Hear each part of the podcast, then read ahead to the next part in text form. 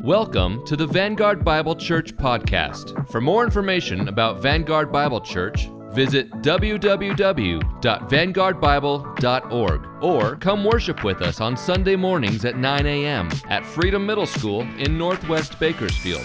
We hope you enjoy today's message. Morning, church. I'm so excited to be here. I love you guys. I'm so glad to be here with you. Make sure this is open. Kind of a funny story. I, I did remember preaching one time. Um, as, as I preached at many different churches, um, this was a period where I didn't know week to week where I was going to preach. And so, all kinds of different pulpits, all kinds of different setups, um, never knowing quite. You know, they're never the same, but um, I had a big water. For some reason, it was like a really big water and there was nowhere to put it. And so it was just the most awkward holding it. And then to get a drink, I had to, you know, right in the middle of service, in the middle of a sermon, kneel down. And so I don't know why I just thought about that. So that to say thank you for this pulpit. It's just so functional and heavy, and it's perfect. I'm so glad to be here this morning, guys. Um, so the last couple weeks, I hope you guys have been encouraged. So two weeks ago, we talked about Sabbath, and I'm telling you guys, you guys need to rest, right? Just, just rest um, last week we talked about um, dating and romance and courting and you know and, and romantic love. And so again, I, I hope you were encouraged by that. I hope you could apply that. Um, and I hope you got your rest and your fun and went out on your date because this week it's back and we are going to go heavy theology. So we're going to get right back into this, some serious Christology this week. And so, my first question for us is who likes to read autobiographies? You just raise your hand. Yeah? All right. Well, I think we're going to have uh, uh, more hands raised in a little bit. And so, I love reading autobiographies. Autobiographies have been some of my favorite books I've ever written. Just completely changed my life, changed my perspective, and just like, oh my gosh, you can live like this, you can do this. And so, so many of my heroes getting to, to figure out how they think, it's been such a blessing uh, to me. And so, you know, we read autobiographies to learn a bunch about people, um, where they come from, like their family situation, their relationships, what makes them tick, what are their motivations, what are the stories behind the stories and the action. We want to know as much as we possibly can about them. However, as much as information as we can cram, even if we learn as much as we possibly can from you know, Wikipedia and books, and we get all this information, and we even become an authority on the person, and we run their fan club, right, for them on Facebook without them knowing. We, we run their fan club, we just know everything about them. That doesn't mean that we actually know the person. Knowing about doesn't equal knowing. And so the truth is, the Bible is an autobiography of God.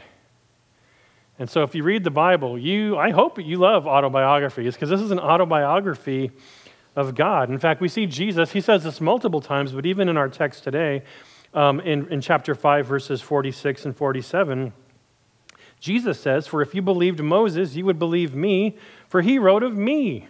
But if you do not believe his writings, how are you, how are you going to believe my words? And so Jesus is talking to these people who love Scripture, love Torah, worship Scripture. They absolutely adore it. And so we have this, this awkward situation where Jesus is approaching this, this would be fan club, right, of this book that is written by him and all about him, and they don't want to let him into their group. And so it, it's, it's really awkward, it's really bizarre, but, but that is what is happening here. And likewise, today, there's many experts in the Bible who could tell you so much about the Bible, um, have memorized large portions of Scripture, right? Um, they, they could tell you, I mean, they have a good hermeneutic, context, history, theology. They, they can communicate all of that. I mean, they're so good, they could even pronounce names correctly, right? I mean, they just, they know everything there is to know about the Bible, and yet consequently, they don't know God because they don't know Jesus. And don't get me wrong, it's important to read the Bible and to know everything that we possibly to can to get the, the facts right. Um, as Jacob reminded me a few weeks ago of a quote by A.W. Tozer, where he said this What comes into our minds when we think about God is the most important thing about us. For this reason, the gravest question before the church is always God Himself. And the most portentous fact about any man is not what he at any given time may say or do, but what he in his deep heart conceives God to be like. That is the most important thing about us, what we think about God. It motivates and informs all of our life. And so we read the Bible to know about God. We read the Bible and see that it is all about Jesus. I mean, even today, this tiny passage, we're reading half of a chapter. There's so much Christology here. It's just incredible how much Jesus is in the Bible. And yet, even as we get into this, and I think it's so interesting and it's so good, all this Christology, the goal isn't for us to have a good Christology. Right? There's people who have that. The goal is to believe in and follow and worship Jesus, right? To know Jesus, know Jesus personally, not just know about him. And so it's with that in mind, church. Um, today, our text will be John chapter 5, uh, verses 18 through 47. And our sermon is Equality, Authority, and the Witnesses of Jesus' Deity. so let me, let me pray for us as before we get started. Heavenly Father, there, there is no greater information, knowledge than, than knowing about you. And there's nothing greater in this life than knowing you. So may um, our worship and our study of your word be worship to you, Lord, and may we connect with you personally. Would you open our eyes and hearts to know you intimately, Lord God? And we ask this, Lord, to your glory. Amen. So Jesus heals this guy who, who's been an invalid for 38 years. He can't move, he's sick. And, and so he's healed, and this should be celebrated, right? There should be like a parade, and people should be cheering. The, the, the, fact that this guy is healed. Even if people didn't like him, they should still be celebrating because at least he's not going to be around anymore right? This guy can get up and go and, and, and move on with his life. People have spent their whole lives listening to this guy beg, and he's healed. Um, but it takes place on the Sabbath. And so, which is fine for you and I, but these Jews here are absolutely triggered, right? They are triggered. On the Sabbath? Are you kidding me? And so we read about this in verses 15 through 18. So just backtracking real quickly. the man went away and told the Jews that it was Jesus who had healed him and that this was why the Jews were persecuting Jesus, because he was doing all these things on the Sabbath. But Jesus answered them, My Father is working until now, and I am working. This is why the Jews were seeking all the more to kill him, because not only was he breaking the Sabbath, but he was even calling God his own Father, making himself equal with God. And so and, and, and Jesus' response is like, yeah, God has been working, and so I am working. And, and one great thing about God that I certainly appreciate and don't take for granted is that God never takes a Sabbath, right? I mean, He has the, all of existence and eternity, and, and all, everything, matter as we know it, is held together by God. And so Jesus says here, God is still active. And so he, he doesn't labor in a work sense, but he's still active, just like in the healing here. God is still active in human affairs, which means, as these, as these Jews deduce, which is true, is that Jesus is saying that he is equal to God. And so, what first thing I want to look at this morning is this idea of equal or equality with God. And so we start by looking at chapter 1, which you know, we went through, I think, six weeks just to get us through chapter one, because it's just all about the deity of Jesus, right? Setting up the fact right at the beginning Jesus is absolutely God. This is non negotiable. Um, you know, I talk to so many of you very often, and we have discussions about biblical stuff, and I'm like, hey, we're going to disagree, and we're still going to love each other afterwards. You know, we're going to disagree, and nothing is going to change. And yet, this is the topic where I, I think we're all on the same page. Is this the deity of Jesus is something where this is the hill we are going to die on. This is where I am going to push back against you. This is where I'm going to draw a line in the sand and say, no, Jesus is absolutely deity. And so this is what poses the problem here in this passage is that the Jews believe there's only one God. And so, yes, we agree with that. There's only one God. But um, so far, so good. But, but what they're trying to figure out is well, if Jesus is saying he's equal with God the Father, that equals two gods, right? So that, th- that doesn't make sense. And so they don't understand the relationship Jesus has with the Father, which Jesus is about um, to lay out. Um, Jesus could be God, can be God, is God, without God being two. And so, as we've seen in John already, um, we also have the Holy Spirit. So, we have a Trinity here. And so, we have three in one, a triune God. And this is what um, Jesus is trying to explain to them how all this works. And so, for us this morning, because I believe this is so important that we must get this right, as we consider the equality of God, when we're talking about the equality of God, which is Jesus is being accused of, and it is true, what we are talking about is known as the ontological trinity. The ontological trinity, and maybe that's a new word for a lot of us, but I think it's important. And so when we talk about the, the ontological trinity, um, Matthew Barrett puts it this way Ontology is the study of being. When we talk about the ontological trinity, or as some theologians term it, immanent trinity, we are referring to the trinity itself without the work of creation or redemption. The ontological structure of the trinity is unity. And so, the ontological, ontological trinity, when we hear that, when we think about that, we have to separate how God works in our salvation from who God is always right? And so this goes this ties in all the way back to John chapter 1. Who is God? What does the Trinity look like? And so ontologically, regardless, you know, of Jesus coming in the flesh or the work of the Spirit, any of that, God has always been God. Three persons in one, right? The same essence and nature and being. God is always God. Each person is equally God right? God, God is not a pie chart. It's not like each member of the Trinity is 33.3333% God. Each member of the Trinity is 100% God. The Trinity is never so distinct in its members that any are separate or independent from the others. They never cease to be God together. The Trinity is not a team that assembles, as some would believe, right? That they're not the Avengers right? They don't just assemble to be the Trinity. They are always, the three of them, the Trinity. And I have heard it said, rightfully so, all that is in God is God. All that is in God is God.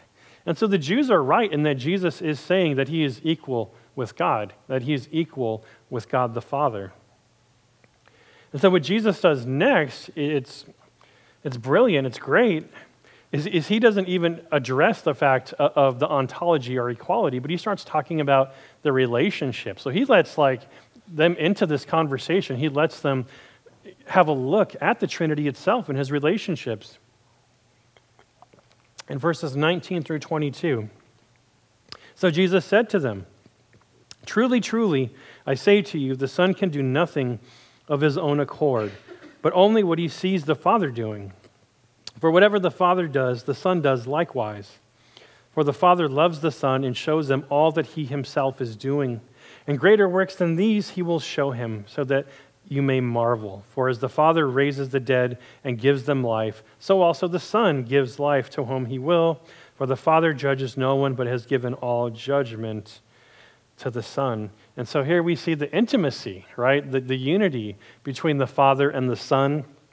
If you remember back in, in chapter 1, we talked about this, this idea of Jesus continually facing God, right, and moving towards God. They are so close together, they are so face to face that they can't possibly get more face to face, and yet the actual Greek says they're still moving closer to each other. So what one does, the other does. And Jesus uses this example that they'd be familiar with. Well, it's like in your, in your culture, you know when a son is raised up that he's alongside his father. He's learning his father's business. He's, learn, he's learning the trade. He's learning the culture. And so the father is becoming, uh, the son is becoming just like the father. And so they work side by side until the day where the father says, All right, we're still going to work together, but now you're going to be in charge. And I'm going to take a step back. And so, and we see that here as the father gives Jesus authority. And so in verse 23, it says, that all may honor the Son just as they honor the Father. Whoever does not honor the Son does not honor the Father who sent him. And so this, this, this is interesting because what he's saying is Like this, this is equality. This is ontology. Like we are the same. And so you guys are trying, you're arguing with me about honoring God, but we, we are the same. And this is so important to understand, um, to understand the gospel as it reads in verse 24. Truly, truly, I say to you, whoever hears my words and believes him who sent me has eternal life. He who does not come into judgment, um, but has passed from death to life. And again, it, it's God and Jesus equal, right? The, the ontology there. And so if you believe the Father, you listen to the Son. Right? If you're saying you believe in God, then, then you listen to the Son. And it's the Son who allows you to pass through judgment, right? Enter into all of eternity with the triune God. Believing in the death of Jesus, that that would pay the, the, the price of your sin, is also at the same time believing that God the Father says, Yes, I accept that price for your sin, right? At the same time, that's what's known as propitiation, that the Father says, Yes, I accept this payment. And so it's not like Jesus just did something hoping that it would be enough. It's like, no, God the Father, this has been the plan all along. This, this was how, how it was going to work. And of course, the Holy Spirit allows us to believe in that sacrifice, even 2,000 years later. You know, why would we believe in this 2,000 years later if it wasn't the Holy Spirit telling us, yes, this is true in our spirit? Like, why would we be getting together and meeting and singing and celebrating unless God Himself and the Holy Spirit gave us hearts and minds and clicked and, like, yes, this is absolutely true. And so, what we see here in this, in the, in the Trinity's work in our salvation, is what's known as the economic Trinity. The economic Trinity. And so, when we speak of the economic Trinity, a good definition would be the activity of God and the roles of the three persons regarding creation, and redemption. And so, in other words, this is different, right, from ontology, like who God is, right? Because God is God no matter what.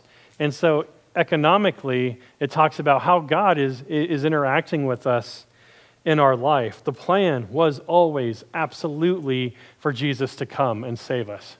For, way back into eternity, God the Father sends the Son, sends the Son, gives him authority. Like you're going to have the authority to do this, to go and to save and to uh, uh, acquire redemption. And the Holy Spirit likewise is like, okay, what I'm going to do is I'm going to go and I'm going to show all these people who are dead, who are spiritually dead, who have no idea about any of this stuff. I'm going to go inside them and I'm going to click. I'm going to turn on their radars. I'm going to give them a new heart, and they're going to see that this is true. And so, in that, in, the sending of the Son from the Father, in, in the actions of the Son, and in the Holy Spirit, highlighting that what we have is not three gods saving us, right? We have one God saving us. We have one God who saves us.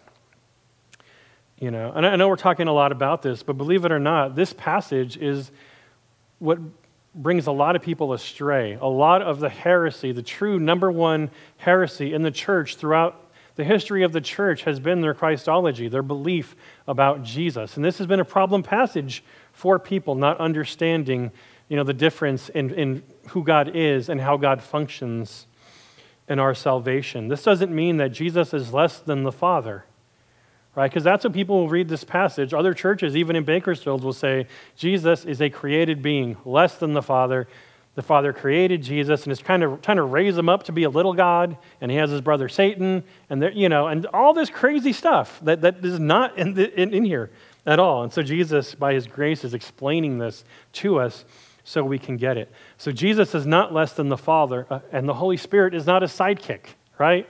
It's not, oh yeah, and Holy Spirit also come along, and we're gonna we're gonna do this incredible work. And so what we see in the economy of the Trinity is our offense against God the Father, right? The wrath of God the Father being taken by the Son. And then the Holy Spirit showing us, like, look, your sin is paid for. This is what you need to believe. And that's how it works together to save us. And so if we see Jesus, we see the Father, right? If we see Jesus for who Jesus is, we see God the Father. And if we see Jesus and we see God the Father, it is the Holy Spirit allowing us to see, right? And so what we have here is the economy of the Trinity working to save us, all three together to give us this view and vision of who Jesus is so that we can be saved. You know, and again, all by grace, right? All by grace. God didn't owe us anything. Um, we'll even see in this discussion that Jesus says, I don't even have to be having this discussion with you guys. I just want you guys to be saved, right? That's why I'm here. so just, you know, all the glory to God here. And so let's continue reading verses 25 through 29. Truly, truly, I say to you, an hour is coming and is now here when the dead will hear the voice of the Son of God, and those who hear will live. For as the Father has life in himself, so he has granted the Son also to have life in himself. And he has given him authority to execute judgment, because he is the Son of Man. Do not marvel at this. For an hour is coming when all who are in the tombs will hear his voice and come out, those who have done good to the resurrection of life, and those who have done evil to the resurrection of judgment. And so, what's all this about? Like, how do, how do we start talking about judgment all of a sudden?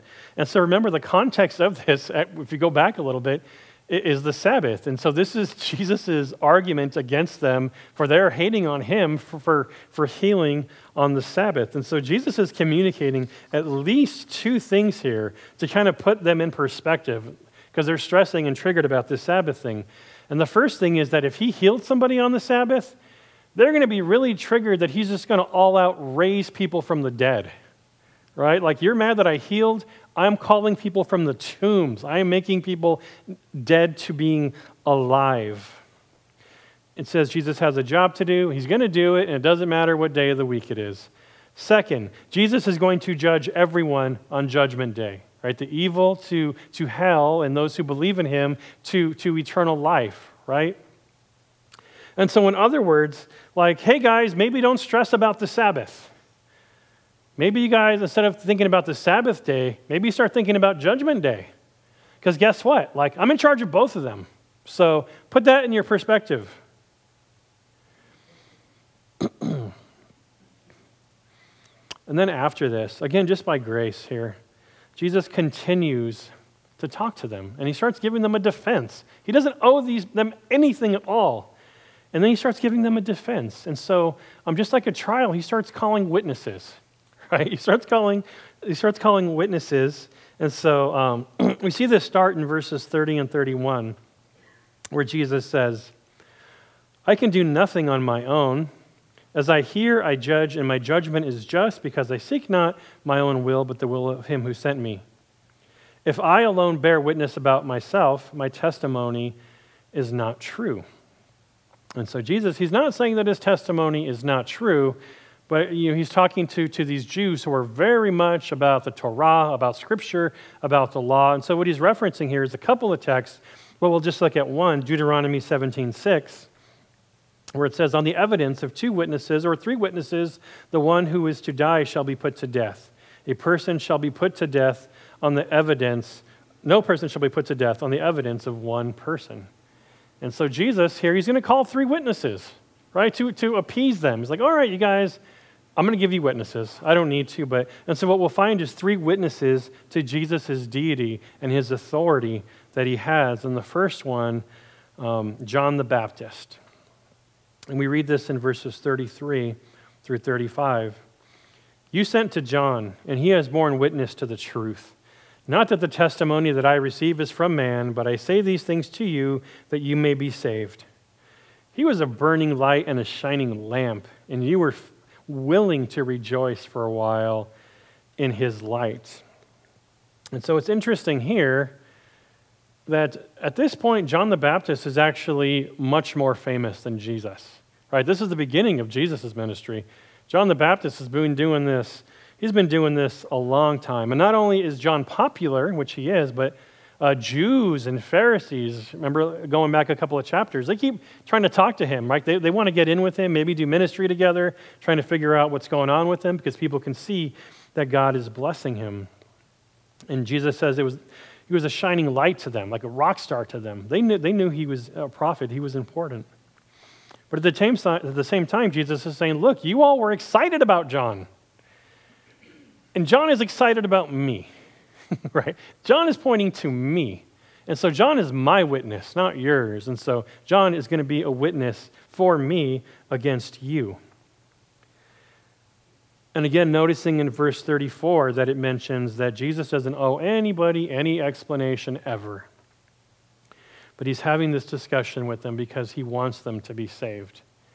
All this is by grace. He wants them to be saved. And so Jesus calls a second witness because he needs at least two or three, according to Scripture, his Scripture that he wrote. So the second, he calls on God the Father. God the Father, um, and he does this through works. And we see this in verses 36 and 37. But the testimony that I have is greater than that of John, for the works that the Father has given me to accomplish, the very works that I am doing, bear witness about me that the Father has sent me, and that the Father who sent me himself has borne witness about me. And so Jesus moves from a contemporary witness to a cosmic one, right? The ultimate call to the witness stand. I call God, right, the Father, to witness about me. And the way Jesus does this is by saying, The thing that you're mad about, about me, the reason that you want to kill me because I healed this guy, testifies to the fact that God is my witness. Because nobody else can heal somebody who's been disabled for 38 years. And so God has given him the authority over everything, even the laws of nature. Otherwise, he couldn't have done that. This shows that Jesus is God.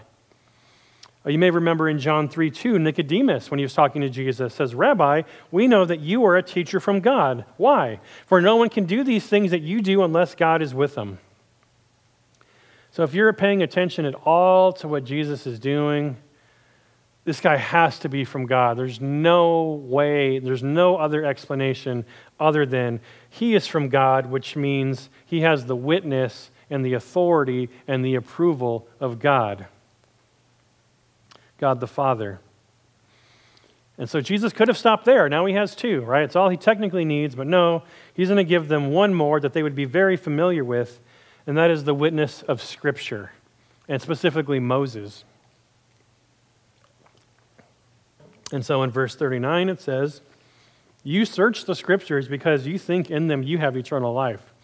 It is they that bear witness about me. So, scripture. And then in the second half of verse 45, it says, uh, through 47, There is one who accuses you, Moses, on whom you have set your hope. For if you believe Moses, you would have believed me, for he wrote of me. But if you don't believe his writings, how will you believe my words. And so this is like, it's getting personal. Like this is, you know, cutting a wound and pouring salt in it. It's like they love Scripture. Like I love the Bible. Like we love the Bible. They love super, super reverence for Scripture. In fact, supernatural reverence for Scripture. So they would say, as much as you knew the Word, you actually benefit, benefited from it spiritually. If you memorize scripture, you could actually be saved. Like you could know enough about the Bible where that's it. You are done. Your memorization of the Bible is what gives you eternal life. So the scriptures, it wasn't just that they were trying to see what was in the scriptures, but they believed just the scriptures themselves had a power. And so Jesus, that's why Jesus says, Do you think you have eternal life just by going through them? No, it's like you go through them to see that they point to me. And so they thought memorizing scripture was more about um, the autobiography of Moses, right? This is, this is all about Moses. And Jesus again is saying, You all were excited about Moses, but Moses is excited about me. Right? I talked to Moses. I talked to Moses in that bush. I gave Moses all the directions. Moses followed me, and so Moses is my witness against you and your use of Scripture. Scripture is my autobiography, and you won't even have me. And it's quite the sobering picture.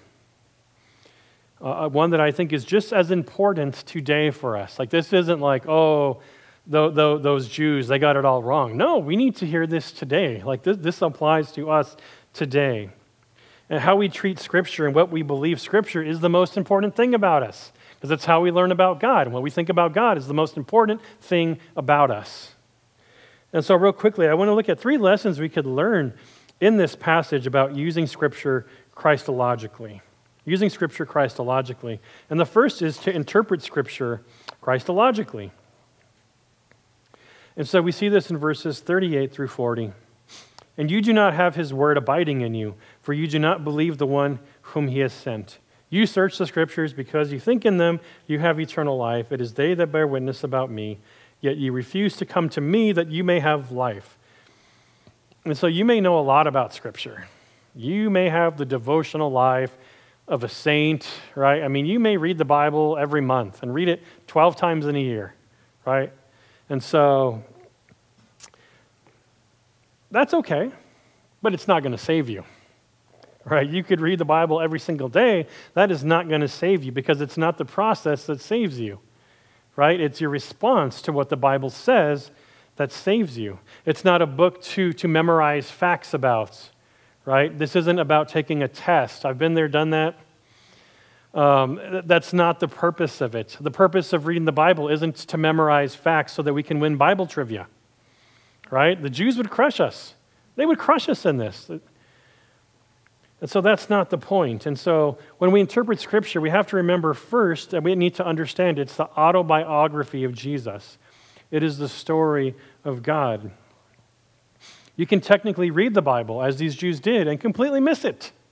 Completely miss Jesus everywhere, right? From the sacrificial system you know, and the ark, and, and the, you know, in, in our verse um, in scripture reading today. Why did we read that verse? Because all the way back talking to Isaiah, God is talking about himself as us, right? So we see the Trinity, right? All the way back to the Old Testament. The Trinity is not a New Testament, you know, construct. We, we see that plurality all throughout the Hebrew language. And so this whole story is about Jesus. We have to read Scripture understanding this is the autobiography of Jesus, written by Jesus, how he created us, how he's talked to us, how he set up every system, given every example to set up his coming so that we would understand it and believe in him. And then, secondly, that we would come to Jesus for eternal life. And so, and maybe that's not, maybe interpreting Scripture correctly isn't the right term. Maybe it's, it's interpreting Scripture successfully, coming to Jesus for eternal life. Because technically, you can interpret Scripture correctly. And you can see Jesus. And you could point to all the Old Testament pointing to Jesus. You could see Jesus throughout the New Testament. You, you could write a book about Christology and still not believe and follow Jesus. There are people with doctorates who again know so much more than us, than me, and, and do not follow and believe in Jesus, but can recite information about him. And it's hard to decide which is more tragic for me the fact that you had these, these Jews that memorized the entire Scripture, literally memorized it from birth, can recite all of Scripture and didn't see Jesus, or people today who can see Jesus tell you every fact about Jesus in the Bible and then reject him.